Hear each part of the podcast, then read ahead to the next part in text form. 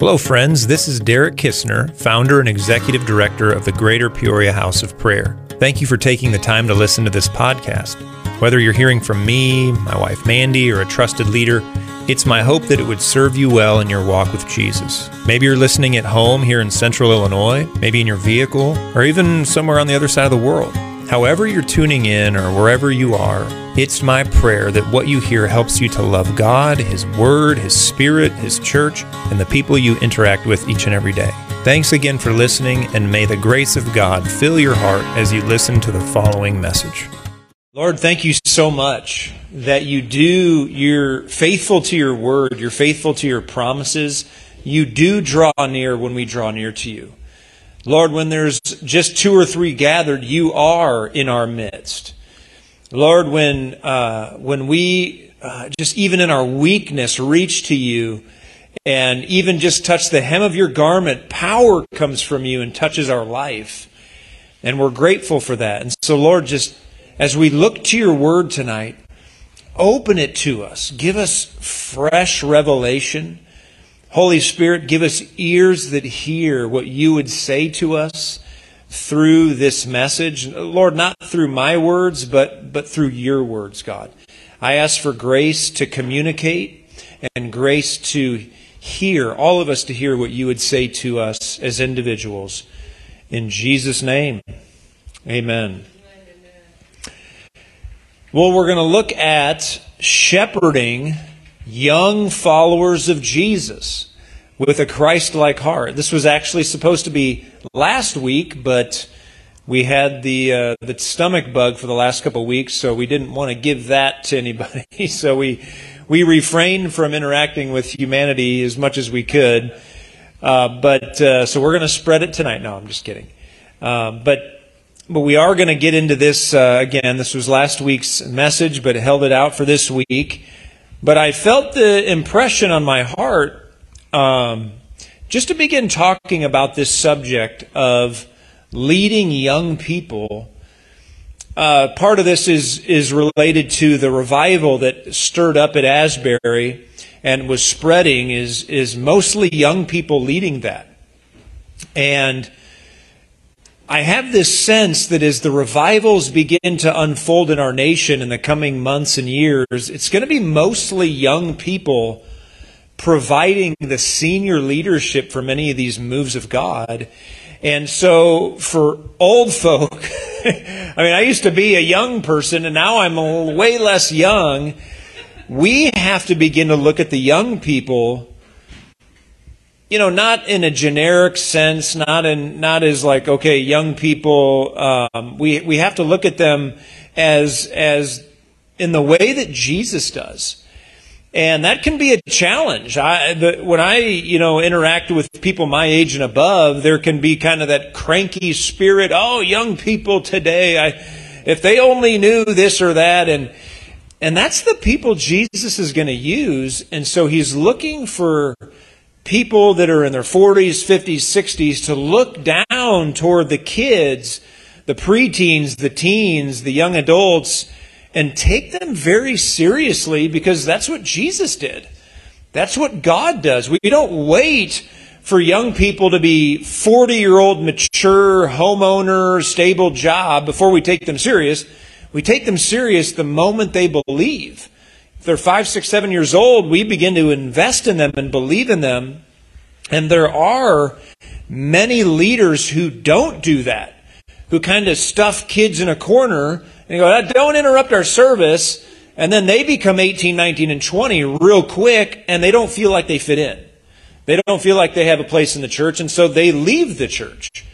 And so there's a lot of zeal in my heart. I've always said we want kids in the prayer room, and I've had people disagree with me and leave because they don't want kids in the prayer room. And, and I just, I'm always going to go with what Jesus did. Jesus wanted kids near to him. He brought them up onto his lap. He prayed for them. He wanted the messes because he understood that in one second they're leading. And if we let them in and if we guide them and invest in them the way Jesus did, they learn so much. But again, if we just kind of hope they get it out there somewhere randomly, they won't, and it'll be more difficult. So I want all of us in this room, no matter what age you are, there's people younger than you. Ask God, God, give me a heart for those young people. You might be in your 20s. There's people who are 10, 11, 12 who look up to you like you're the biggest deal ever. You might be 30s, 40s, but there's teenagers and 20 year olds that are like, whoa, you're ancient. Teach me. And then there's, you know, the 50, 60, 70 year olds who, you know, don't, don't follow that normal cranky spirit thing where we just despise the young generation because they didn't have it as hard as us. No, we want to look at them with the eyes of Christ with compassion and invest in them. And so this is really important. This is, you know, I'm 41 now. I remember like two minutes ago, I was Caruso's age. Yeah, I was 18, 19, 20, 21, like literally two minutes ago. And I blinked, and now it's like, whoa, I'm in my 40s, I'm married, I have five kids. I don't even know if I'm grown up yet. And you can relate to that when you get into your 40s. You know, you're like, ah, wait, aren't I supposed to grow up more before all this happens? And the Lord says, yeah, you got to figure it out now. And so you know, I spent many years, I was the young person, and I needed people investing in me, investing and investing in me, and I blinked, and now I'm the guy that I'm investing outward to others. And I want all of us to have that heart. You know, uh, I was given many opportunities. Caruso, I kind of, we grew up together, and, and, you know, I was very close with his family, still am. And I remember you know, your dad, Caruso, I was maybe 18 or 19 years old. I knew like three Bible verses. That's being, uh, you know, generous. And he said, Hey, I, I need you to start pouring into a couple people. And I, what? I know two Bible verses and, and, and that's it. Are you sure? And, but the more I stepped into pouring into others that were maybe a minute younger than me, the more I grew. And I began to realize, wow, if I point the arrow toward other people and investing in others, that's what grows me up too. See, I thought you had to be like all grown up, and then, you know, there's this, you know, burning bush experience, and then you're validated, and then you pour into. I didn't know what to think. And the fact is, you just get a heart for people, and you begin to pour into whoever who will pay attention, and you grow. And so this is very important. Uh, there's really two things I want to share tonight, just two burdens. I want to learn and I want to help people effectively shepherd those that are younger than them. Okay, it just begins by getting a heart for them and to look at young people the way Jesus does. You know, I remember one time there was a someone who be, began to get disgruntled with me. This was years ago, and said to me, "It it, it seems like you almost focus on young people." I don't know if I like that. And, and I just said, well, that's what Jesus did. I don't put a sign up that says only young people on the door. I, I, anybody can come here. But Jesus is always drawing young people to himself. He's always going to do that. He always starts young because when the cement is still wet, you can mold people. But when you get to my age, that starts to harden and settle, and it's, it's really way more difficult to get people to, to shift and change. So he, he starts with young people. He calls Jeremiah when he was a young boy. I mean, he many people were young throughout the Bible when God called them. So I just do what Jesus did. And so we can't wait you know, some people have this idea, well, we're not going to invest in young people. We're going to just hope they get it somehow. And then they'll be on fire for Jesus when they're 40. Not how it works. Jesus starts very young. I'm going to go through just a couple very brief illustrations just to kind of tease this out. We're going to look at Jesus and Peter's relationship. This was just if there was a master class on leading young, young people, it's the relationship of Jesus and Peter. It's incredible. There's so much insight in that one relationship alone. But also there's Paul and Timothy. That's so, so much insight there. How Paul led Timothy. And then there's, I'm going to talk about uh, Apollos and his relationship with an older couple in the church named Aquila and Priscilla. It was a married couple, older than Apollos. And these are just a few examples. But I want to take the most time to just think about Jesus and Peter. Okay? Because Jesus is the older rabbi. Traditionally, you know, it would be a teenager, very young person that would follow a rabbi. So when Jesus is calling Peter and the disciples, they're likely teenagers, maybe early 20s. Okay, these weren't 40 year old men. Okay, they, they're teenagers. They probably just went through puberty. And that's when Jesus calls these fishermen, these brothers, he calls these young people, and we, we're not given ages in Scripture for, I don't think, any of them, but that's just the tradition. It, it would be very unusual that, you know, Peter was 70 or something like that. It's just not how it was. Jesus and Peter begin this relationship. We all know what happens. Jesus walks by one day and says, Hey, come follow me. I'll make you a fisher of men. Imagine if Jesus says that to you. You're just going about your job, you're doing your life, and a rabbi comes and says, Hey, you're done with that. Just completely drop everything and follow me. Peter does. The disciples do that. That the first point I want to make on the notes there, that's under number 2A, is that this is a very young person. Okay? This is a very young person. So, crystal clear on this. We don't wait. The church does not wait until people are full grown.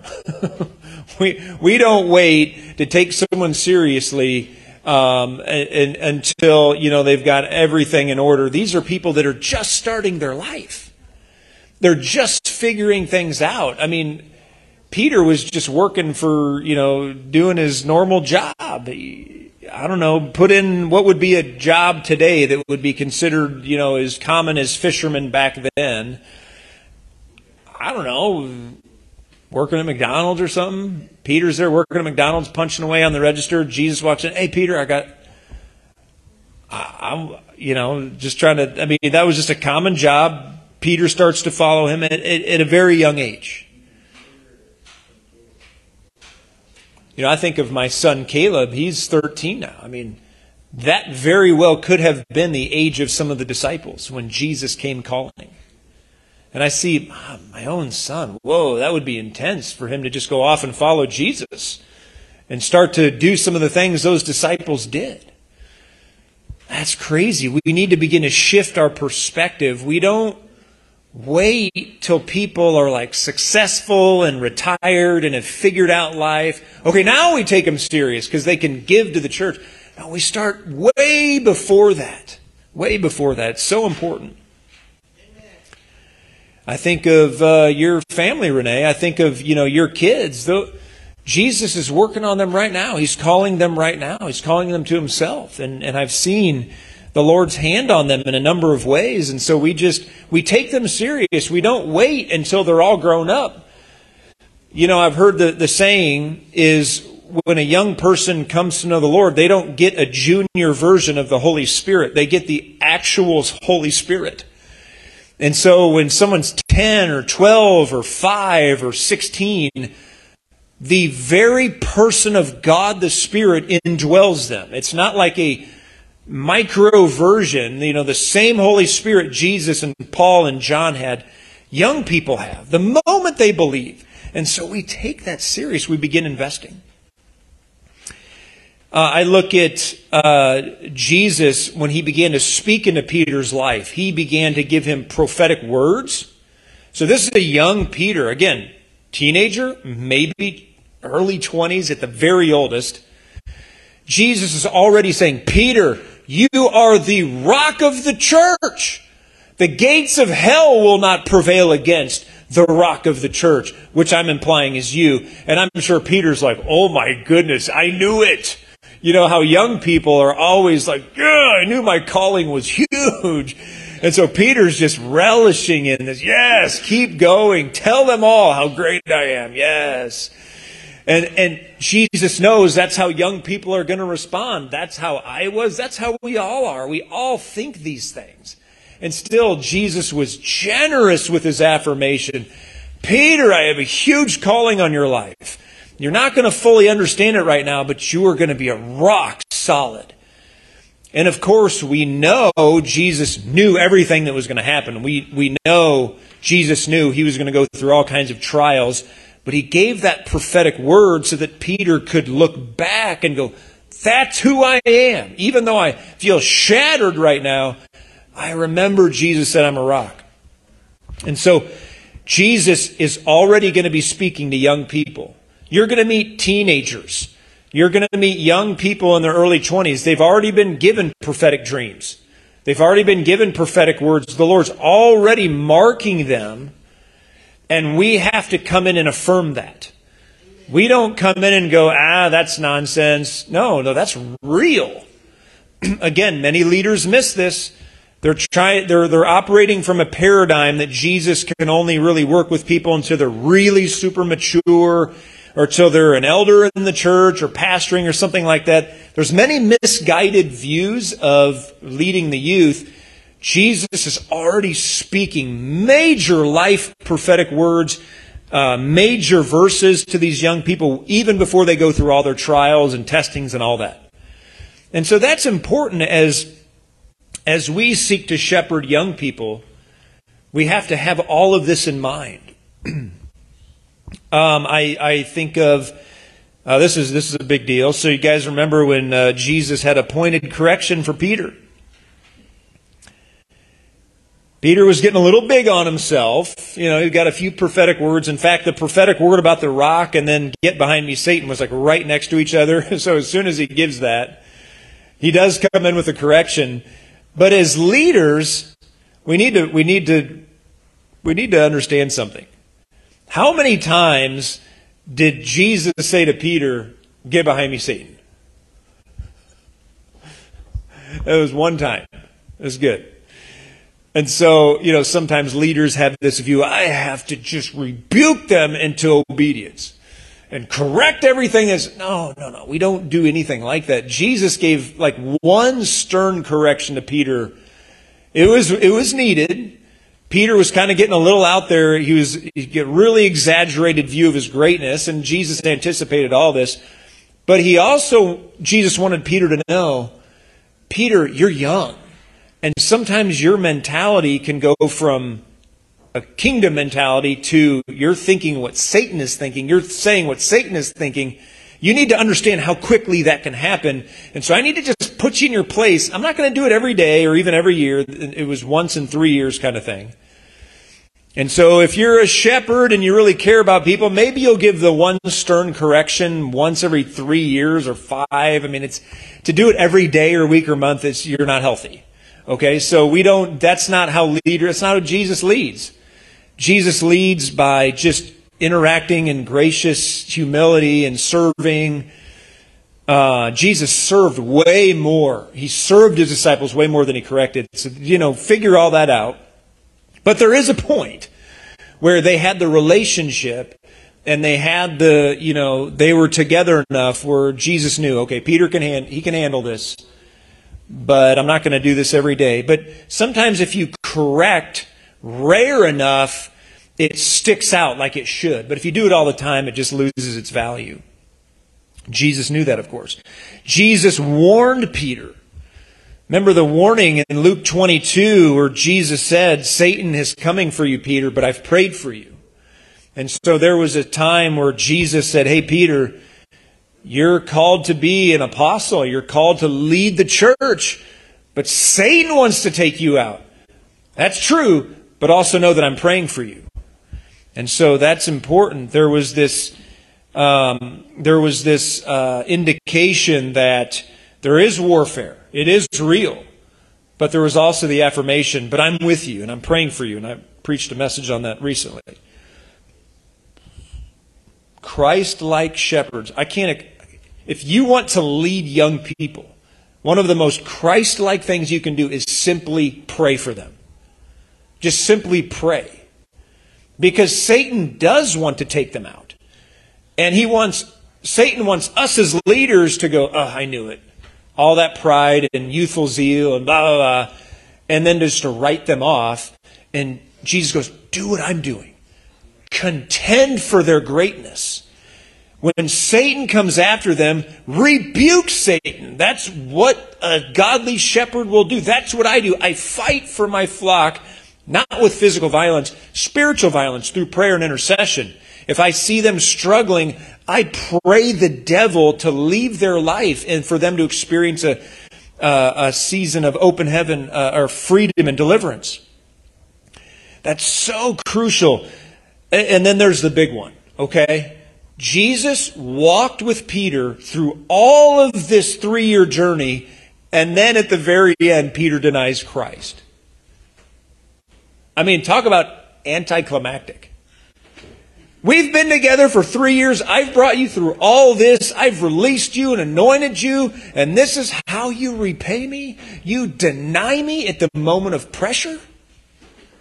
It's not what Jesus says. He knew it was coming.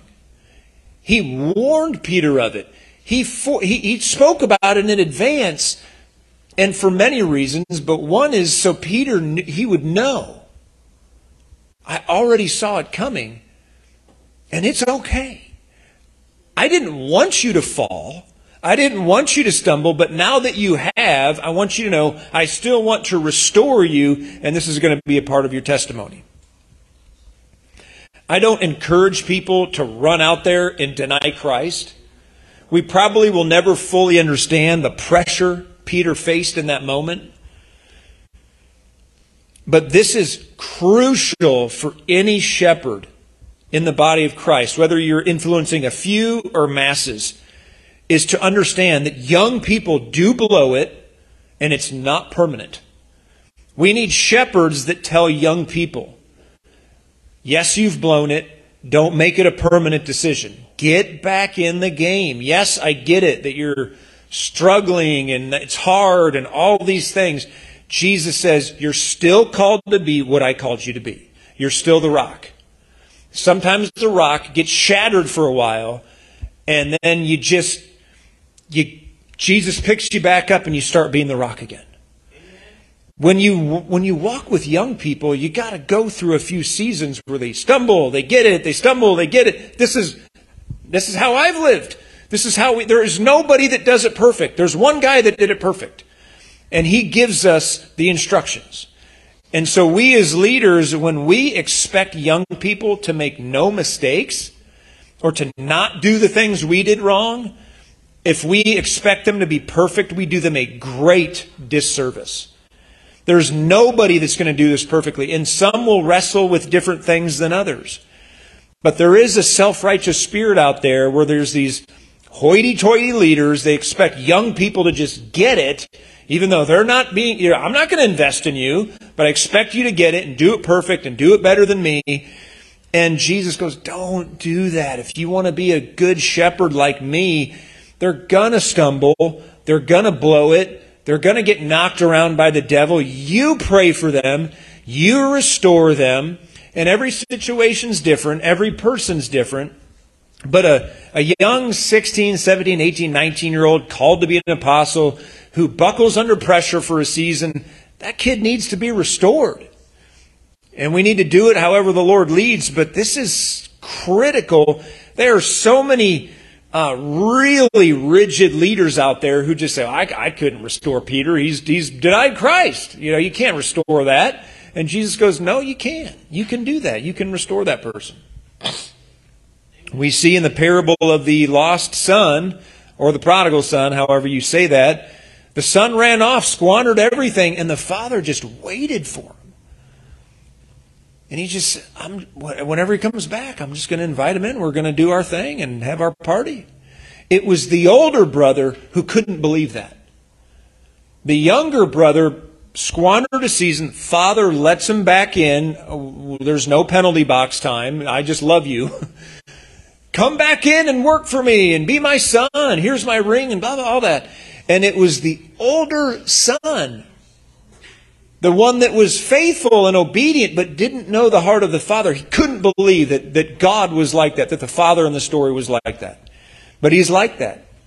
There are many sons who squander a season and the father says, Come back into the house. And the older obedient sons have to be like, Yeah, you're back. Oh my gosh, let's do life together and serve Jesus. And that's the only way to do it. We can't be so pious that no one can repent and come back.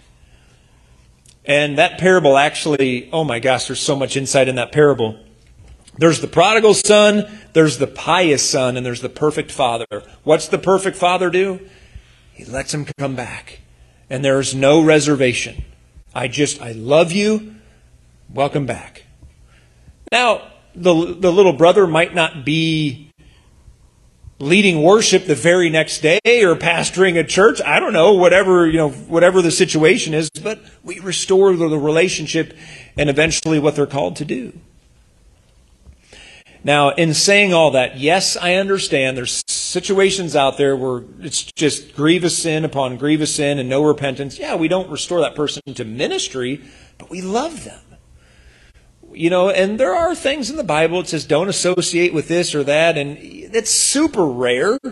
Okay, there are extenuating circumstances, however you say that word, but that's kind of the exception. The rule is if someone's like, man, I blew it, I want back in, you're in. okay, we restore that person.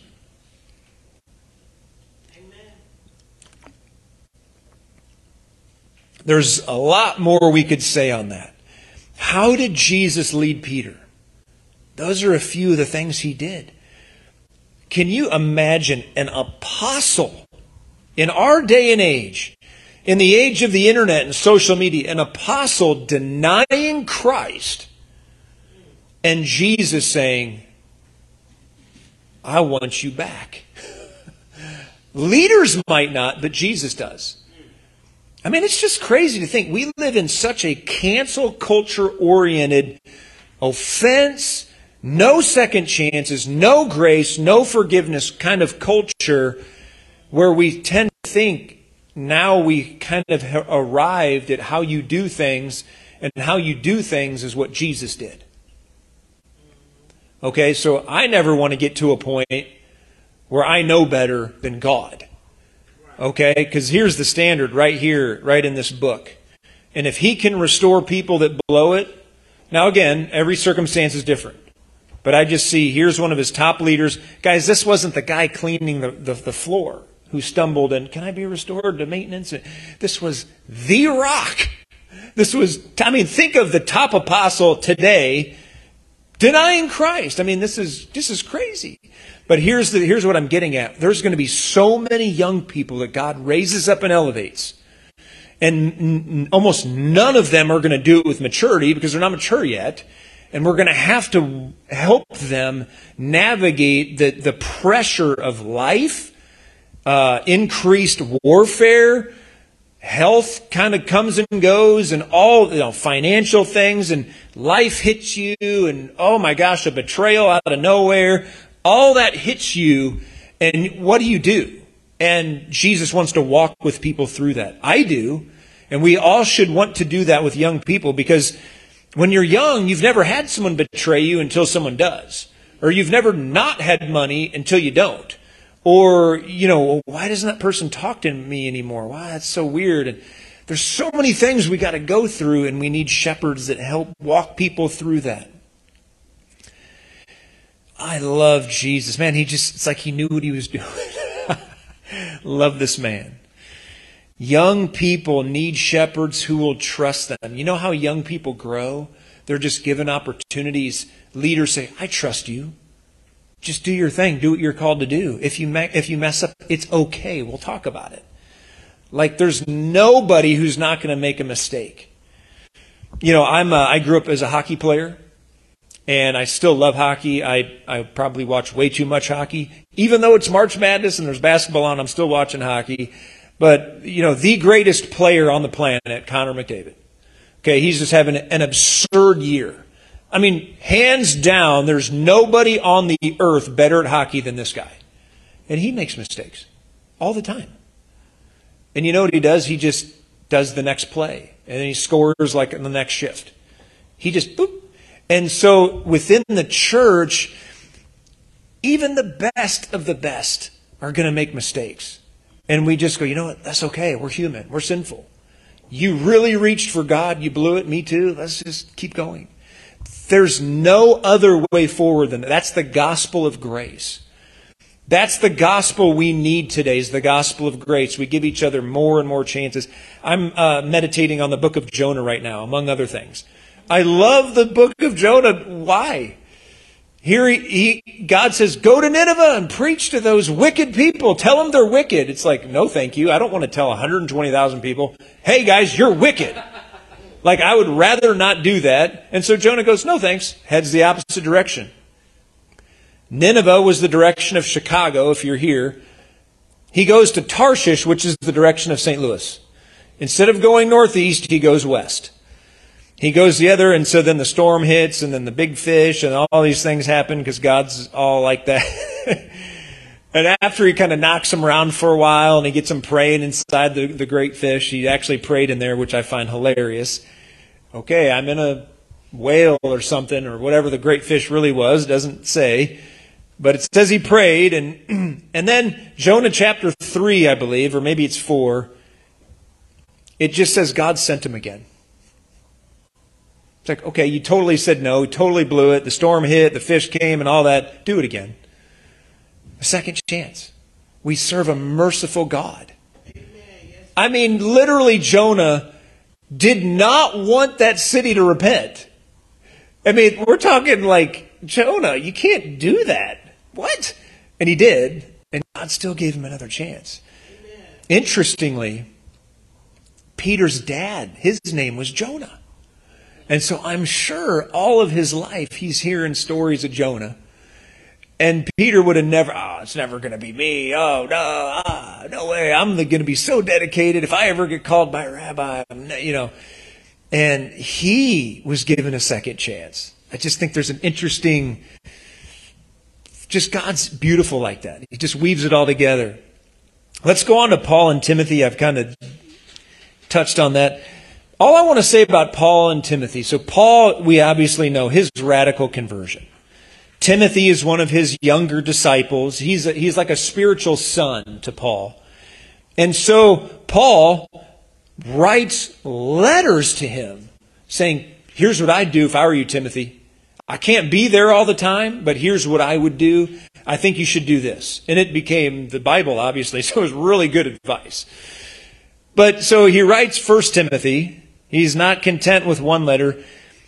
In 2 Timothy, Paul is in prison about to die. And I'm thinking, oh my gosh, if I'm in prison about to be beheaded for my faith, I'm not thinking of who should I write? What letter should I send today? I'm about to die. But that's the kind of leader Paul was. He was thinking of his so even when we're going through difficult seasons, God says, if you want to be a good shepherd, you want to shepherd young people with a Christ like heart, think of them, pour into them, invest in them, no matter the circumstance, help them. Give them opportunities, tell them what to do, figure it out if it doesn't work. That's so important. And again, maybe you're thinking, I'm a little young for this.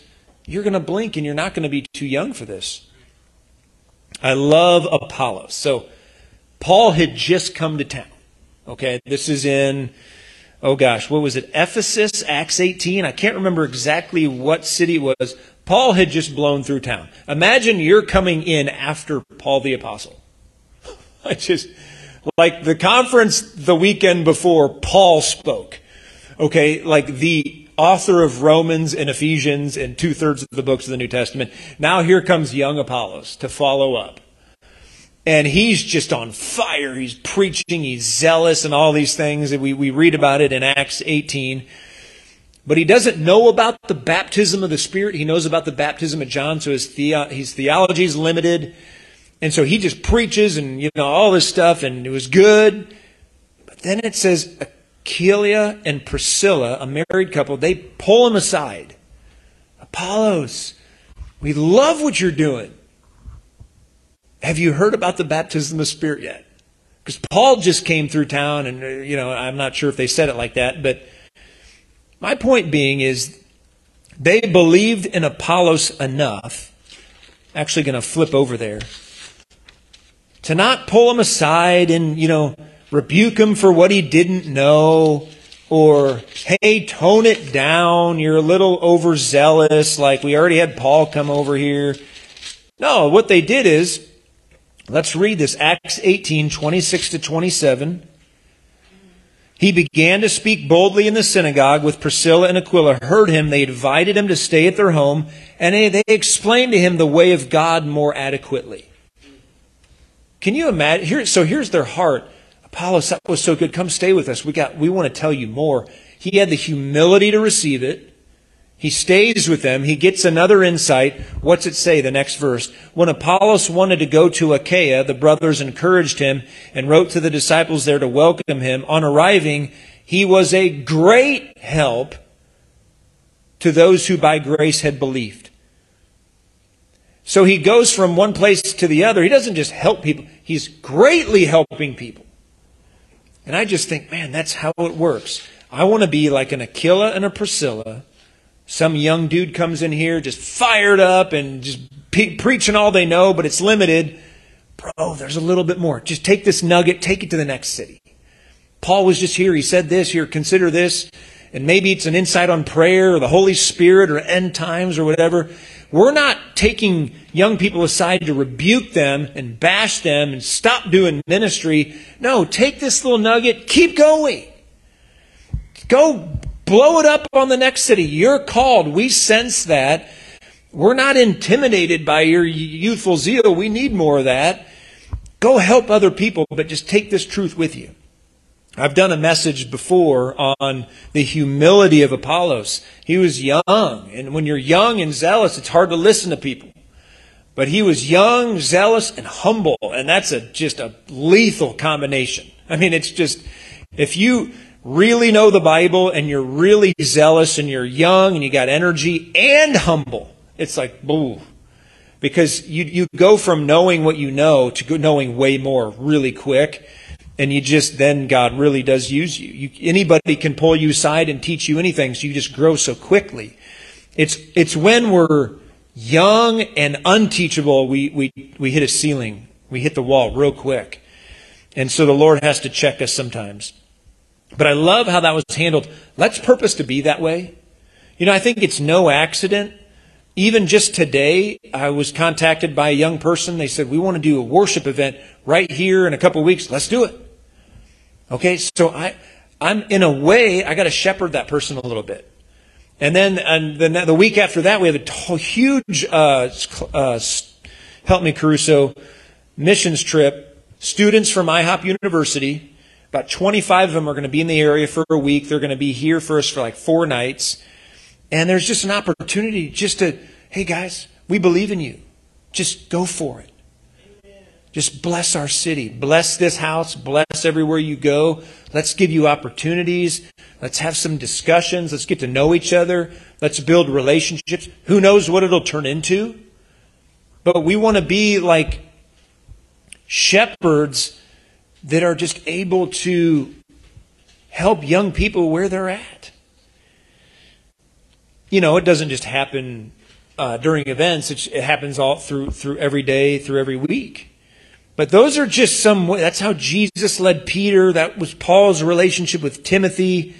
Aquila and Priscilla, they were a married couple who invested in Apollos. No matter, you know, what our, you know, they, Aquila and Priscilla, I'm not sure what their jobs were. You don't have to be in full time ministry, but just have a heart for people. And God will use you to touch so many uh, of those that God's trying to raise up. Let me just kind of conclude with this. I have it written down here a little bit. But there is going to be, as we see the day of the Lord get closer and closer, God is going to pour out His Spirit on His sons and daughters, on men and women. I mean, just if you pause on those two points right there, women are going to need shepherds who believe in them. There is so much controversy in the church right now, and my heart breaks. God is literally going to anoint millions of Christian women. They are going to speak prophetically and it's going to be anointed, and we have to have leaders that believe in them. There's going to be 10,000 Beth Moores. If you don't like Beth Moore, I'm telling you, 10,000 are coming. I'm just telling you right now, there's going to be people way more anointed than her. And I know she's, you know, whatever, this or that. No one's perfect. No one's theology's 100%. Only Jesus nailed it. Even Paul probably had some things that didn't make the Bible. Okay, but God's going to pour out His Spirit on sons and daughters. We need fathers and mothers who can raise them and recognize God put His Spirit on you. Let's learn how to do this together. You remember the Philip in the New Testament in book of Acts, he had five daughters who prophesied. I think it was Philip the evangelist. You know, I think that's funny. Philip's this evangelist wanting to win souls, probably wants a couple boys to help him. So God says, here's five girls that speak under the anointing. Can you imagine the conviction in that house? He couldn't sin ever. You know, Philip's like, I want to win souls. Give me a few more boys to do this. And he's like, one daughter, two, three, four. And they all hear from God and they all speak with power. It's like, ah. But that's only going to be more normal. I remember one time we visited IHOP. Oh, this is great. This was years ago. We went into the prayer room. My, you know, Caleb was like seven, Noah was like five, and there was, I'm not kidding you, a seven year old girl, she was Caleb's age, went up to the microphone.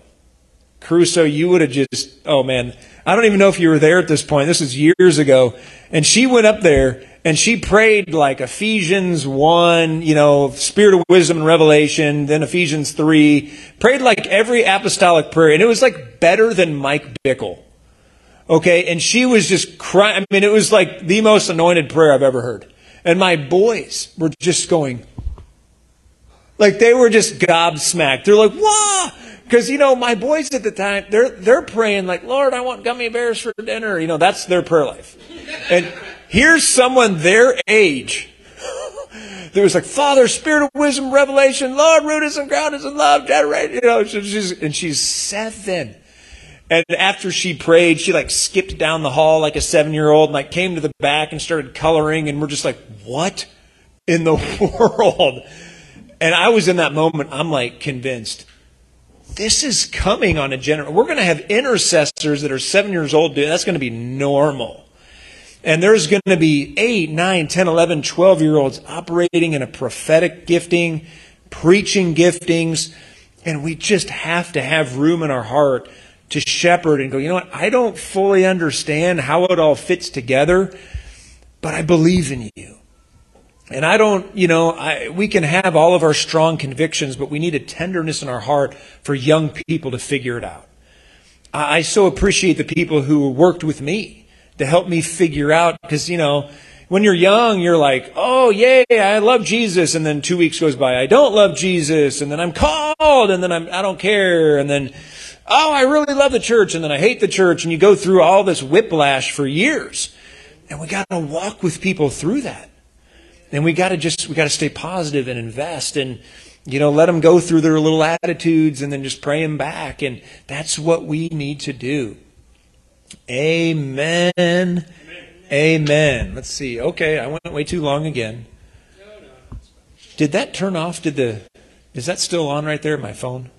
Okay well, let's just do real quick one or two questions. If you have anything I can speak to, and then we'll just uh, we're going to close in a quick prayer together. I I had one one. Chase has a question. This is rare. I, yeah, no. because he says, "Don't appoint a novice." Quickly, Amen. Quickly. Amen. Don't put them in position right. of authority too quick. So I do like. There's a balance, a delicate balance there I just wanted to hear that because I know it's yep. in Scripture. They can fall into the condemnation of the devil. They can get absolutely so one of the things we navigate. So let's say we we don't make them pastor. We don't even put them in an eldership. We give them chances though. We let them lead. Here, you could speak over here. And again, not everybody can speak. Not everybody, but we we begin to say, Lord, what does it look like for this person to begin to step a little bit higher into what they're called to? And we just case by case we feel it out. And then they stumble and they, they don't do it well. We give them another chance. We just work with them. But yeah you know i think that verse is, is mostly referencing like a an actual position or title. And so we don't necessarily give that to them right away but we give them chances because how do you get there if you don't? So I would I would say and and sometimes it's trial and error. You know, I've seen some people that you know were sort of held back that actually they should have been promoted. And I've seen people promoted they shouldn't have been. And so it's just it's hard. But yeah, I think we don't go, "Wow, you just got saved yesterday and you really are loud, pastor the church." but sometimes it happens and it works. So I just like there's I've seen too many things to like make hard and fast rules. You know, Timothy was really young, the disciples were young. But I think Paul was cautioning against kind of blanket, just endorse people based on talent or gifting or charisma. He was kind of checking that because if that goes unchecked, then you just got craziness. So, so one more follow up, kind of a yep. subsection on that would be, and I've just been thinking about this myself. James 3 1. Not many of you should be teachers because yep. you're going to be more strictly judged. Yeah. Um, but then it says in Colossians 3.16, speaking to one another with psalms, hymns, spiritual songs, singing, making melody, you know, teaching one another and saying, admonishing yep. one another. So it's like, obviously you need to be all edifying each other, teaching what you know. Right. But it's like, where do you draw the line at? Maybe he's talking about an authoritative pastoral position. I think so. James 3 1. I think in general, we're all sort of called to be teachers at some level. And then if you are to step into the, like the bishop level or leadership over, you know, you know, pastor, elder, priest, bishop kind of level or over that, I think he's getting at that senior position is how I understand it. Could be wrong. But if, if you're to be a formal or professional educator from the Bible, you know, that's something to, you know, that's what I do for a living. I, I teach the Bible. And so, invariably I'm going to give people a lens to think through. And God says, don't take that lightly. Because if you, you're teaching people your whole life to think wrong about me, we're going to have a conversation. And that's where I always think of what Mike Bickle says shock me now. Don't shock me that, you know, I want to, uh, if I'm doing it wrong, tell me, Lord. So I, I would say we all teach. Both men and women teach. We all do all the time. And yet, if you aspire to be sort of a platform kind of teacher, that's a good aspiration, but just it comes with the sword hanging over your head, the sword of Damocles. You know, you want to, you can't just teach whatever you want. We see many teachers today that just teach what people want to hear. Ooh, I can't tell you how devastating that's going to be for some of them.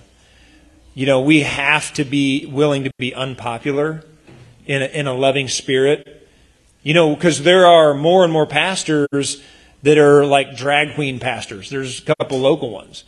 And it's just like, whoa. Literally, literally, you mean literally? Dead serious. Like literal drag queen. Literal, literal drag queen pastor in our community. In, in our area. Yeah, they're, they're well known.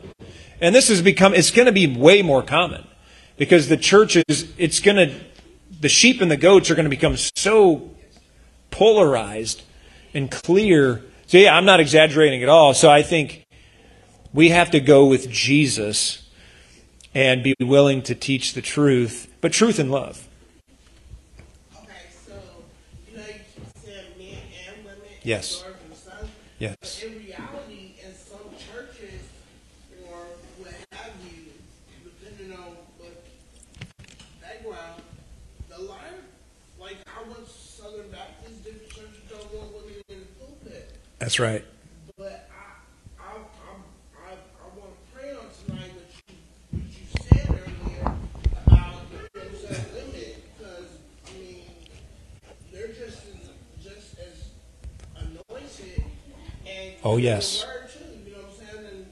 And I just always love to hear a woman evangelist speak. You know what I'm saying? Absolutely. And I think there's there's always going to be I think you know every denomination has its positives and negatives.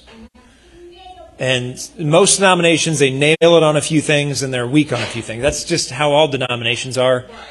And so I respect there are denominations that are not going to have a woman preacher ever. I respect why they do that. Okay, they have convictions, they have Bible verses. I disagree. But I think that, you know, there are many denominations who, who are open to women preachers. and they have their Bible verses. And, and how I understand it where I'm at today, if you take the whole of Scripture and you match all the verses together and you read them in light of one another, I, I agree that that should be a thing. And I promote women preachers. My wife preaches here. Uh, but I've learned not to get too like, okay, you've got your reasons and your denomination does it that way. I respect you. I bless you, but I'm going to do it how I feel like the Lord's told me. But I just think that issue is going to become really prominent. And I think it's going to be undeniable that the Lord is with women. And in many cases, they will be leading massive movements. And it will be undeniable the Lord is with them. And yet there's still going to be a guy in the corner going, ah. It's like, okay. Would you make a distinction there between preaching versus governing and bishopship? Because that, that to me just seems like that can't be. Like, Jesus Christ had the opportunity to choose a woman. Right. He didn't choose one single female apostle. I mean, that's, right. if your feelings are hurt, I'm sorry. That, right. But you can be a prophet. I'm right. saying you can be a prophetess. There's prophetesses. There's you know, the woman can prophesy. But I'm talking. You make a distinction. Mm-hmm. If, if, you disagree, that's fine. But do you make a distinction like you did earlier? I think there will be literally female apostles in the as we get closer to the Lord's return perhaps leading millions of people. They're already on the earth today. They're just not in America. And so I, I think I, so I mean it's one of those things where if you were to go to North Korea or Iran or anywhere China even there's there's really lots of women being used it's just in America we struggle with certain things but in the rest of the world it's it's a lot different and so I have to look now Jesus chose 12 men. I, I think, okay, there was reasons for that. I don't think he can't choose a woman, you know, somewhere else 2,000 years later. And, and again, this is, it's a subject where, you know, we have to kind of lovingly hash it out. But when I, when I see, you know, the amount of like hatred, for example, Beth Moore gets, I just go, wow, what? Oh my gosh. Like she's really been used by the Lord and, you know, some people wouldn't have her preached on Sunday. Okay, that's what your denomination does. But I'd have her preach here. so, I mean, it's one of those things where we have to walk in tenderness toward each other when we have different convictions on this. And I used to be hardcore complementarian. I mean, I used to be hardcore on some of those verses. And I've just learned over time there's too many verses that say the opposite that you have to read them in light of one another. And so, yeah, it's just one of those things where I've, Holy Spirit, help me and help us. And other questions, Renee, or? No, Okay. That's the only one I Okay. It was more of a comment slash question. Last thoughts, questions before we wrap up here? I think I've opened a can of tuna. Yeah, you can't really argue with sons and daughters prophesying. I mean, it's just, it's coming. And we have to be ready. And it doesn't mean everybody's going to be a pastor or a formal apostle, but I think it's going to happen. And so I just want room in my heart. I've seen in my own little bubble for the last 25 years, God put his hand on women and it's just like, I gotta, I gotta figure this out within scripture. So, so they can prophesy with their head covered, which we also don't care about that. Right. We just throw that out because we don't care, but it's in this book, the New Testament. It's like it, yeah, it's cultural. If your head, if your head is not covered, you, and you're a woman, you yeah. should not be talking in church according to this book. This is what this book says. Feelings can be one thing. This book says, if you are a female, do not speak and prophesy. Prophesy. You can pray and prophesy. Uh, I'm, agree- I'm just agreeing. Well, prophesying. Prophesy with yeah. your head covered. It says. Yeah, that it's a cultural. It's a cultural. No, he, he, he, it, whatever it is, it's in this book. He, he put it in the book, and I'm just simply uh-huh. saying, husband of one wife. Husband yeah. of one wife. Why didn't it say something different? Husband of one. Uh-huh. I know, I know. You opened up a can of tuna. You said, but to me, it's just husband of one wife. I can understand. Search it out, my friend. Preaching, but husband of one wife. Never, never, never once does it say wife of one husband. Anyway, okay. I, I, you, you've got your view. We can disagree. But. Okay. Well, I will say this. There was a certain young lady who Jesus said, I want you to tell all the disciples, sure. I'm risen.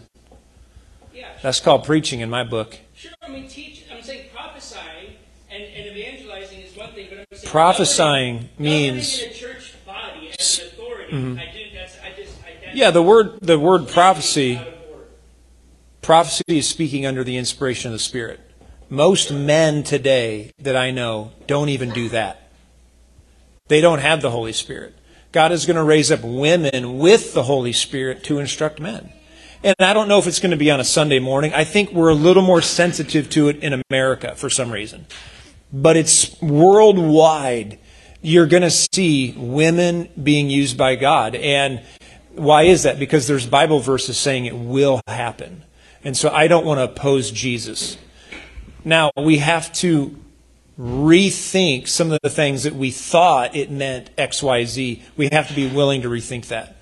And I think, you know, if we're hoping that one or two verses in Ephesians or one or two verses here is the only thing that we're basing our conviction on, we need to rethink those if the whole of Scripture says something else. And so I, I will go to bat on this issue as lovingly as possible just to help us. Lord, help us. If I'm wrong, help me, Lord. But I don't, I don't think I'm wrong on this issue. I think the Lord's opening the door for his, you know, and I actually heard a story recently. This may help Chase, and we'll not go too long on this, where a well known missionary brought a young gal with him, and the young gal called ahead because this is a very conservative church that they were going to that said, We only want men preaching. And he called and said, Well, I'm bringing my granddaughter. She's going to speak. I hope that's okay. And so she called the church and said, Hey, how do I, how am I supposed to dress? I know you guys are conservative and what can I do? And she figured it out so that she, God could use her.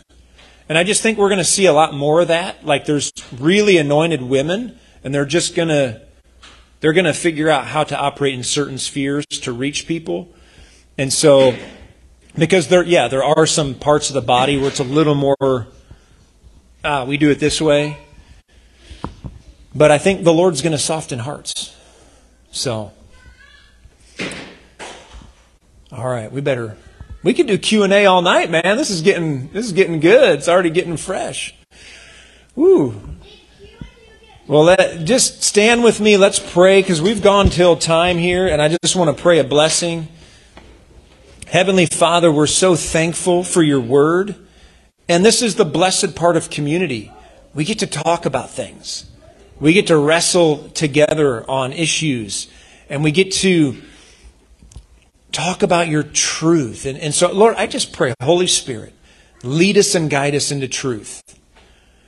Lord, we want to shepherd young people with your heart. I pray for every single person in here. Make us shepherds that are like Jesus the shepherd. And give us your heart for men, for women, for children, young and old. Give us your heart. We want to invest in the next generation. In closing, just put your hand on a friend next to you and just pray, Lord, give us a heart for the next generation. Just take a minute or two to pray together, and then we'll, we'll just end with that. For more messages like this one, please visit our online teaching library at gphop.org/teachings. If you found this free material helpful in your walk with God, please prayerfully consider a generous donation. To give, please visit gphop.org/donate. That's gphop.org/donate. Thank you, and may the God and Father of our Lord Jesus Christ richly bless you today.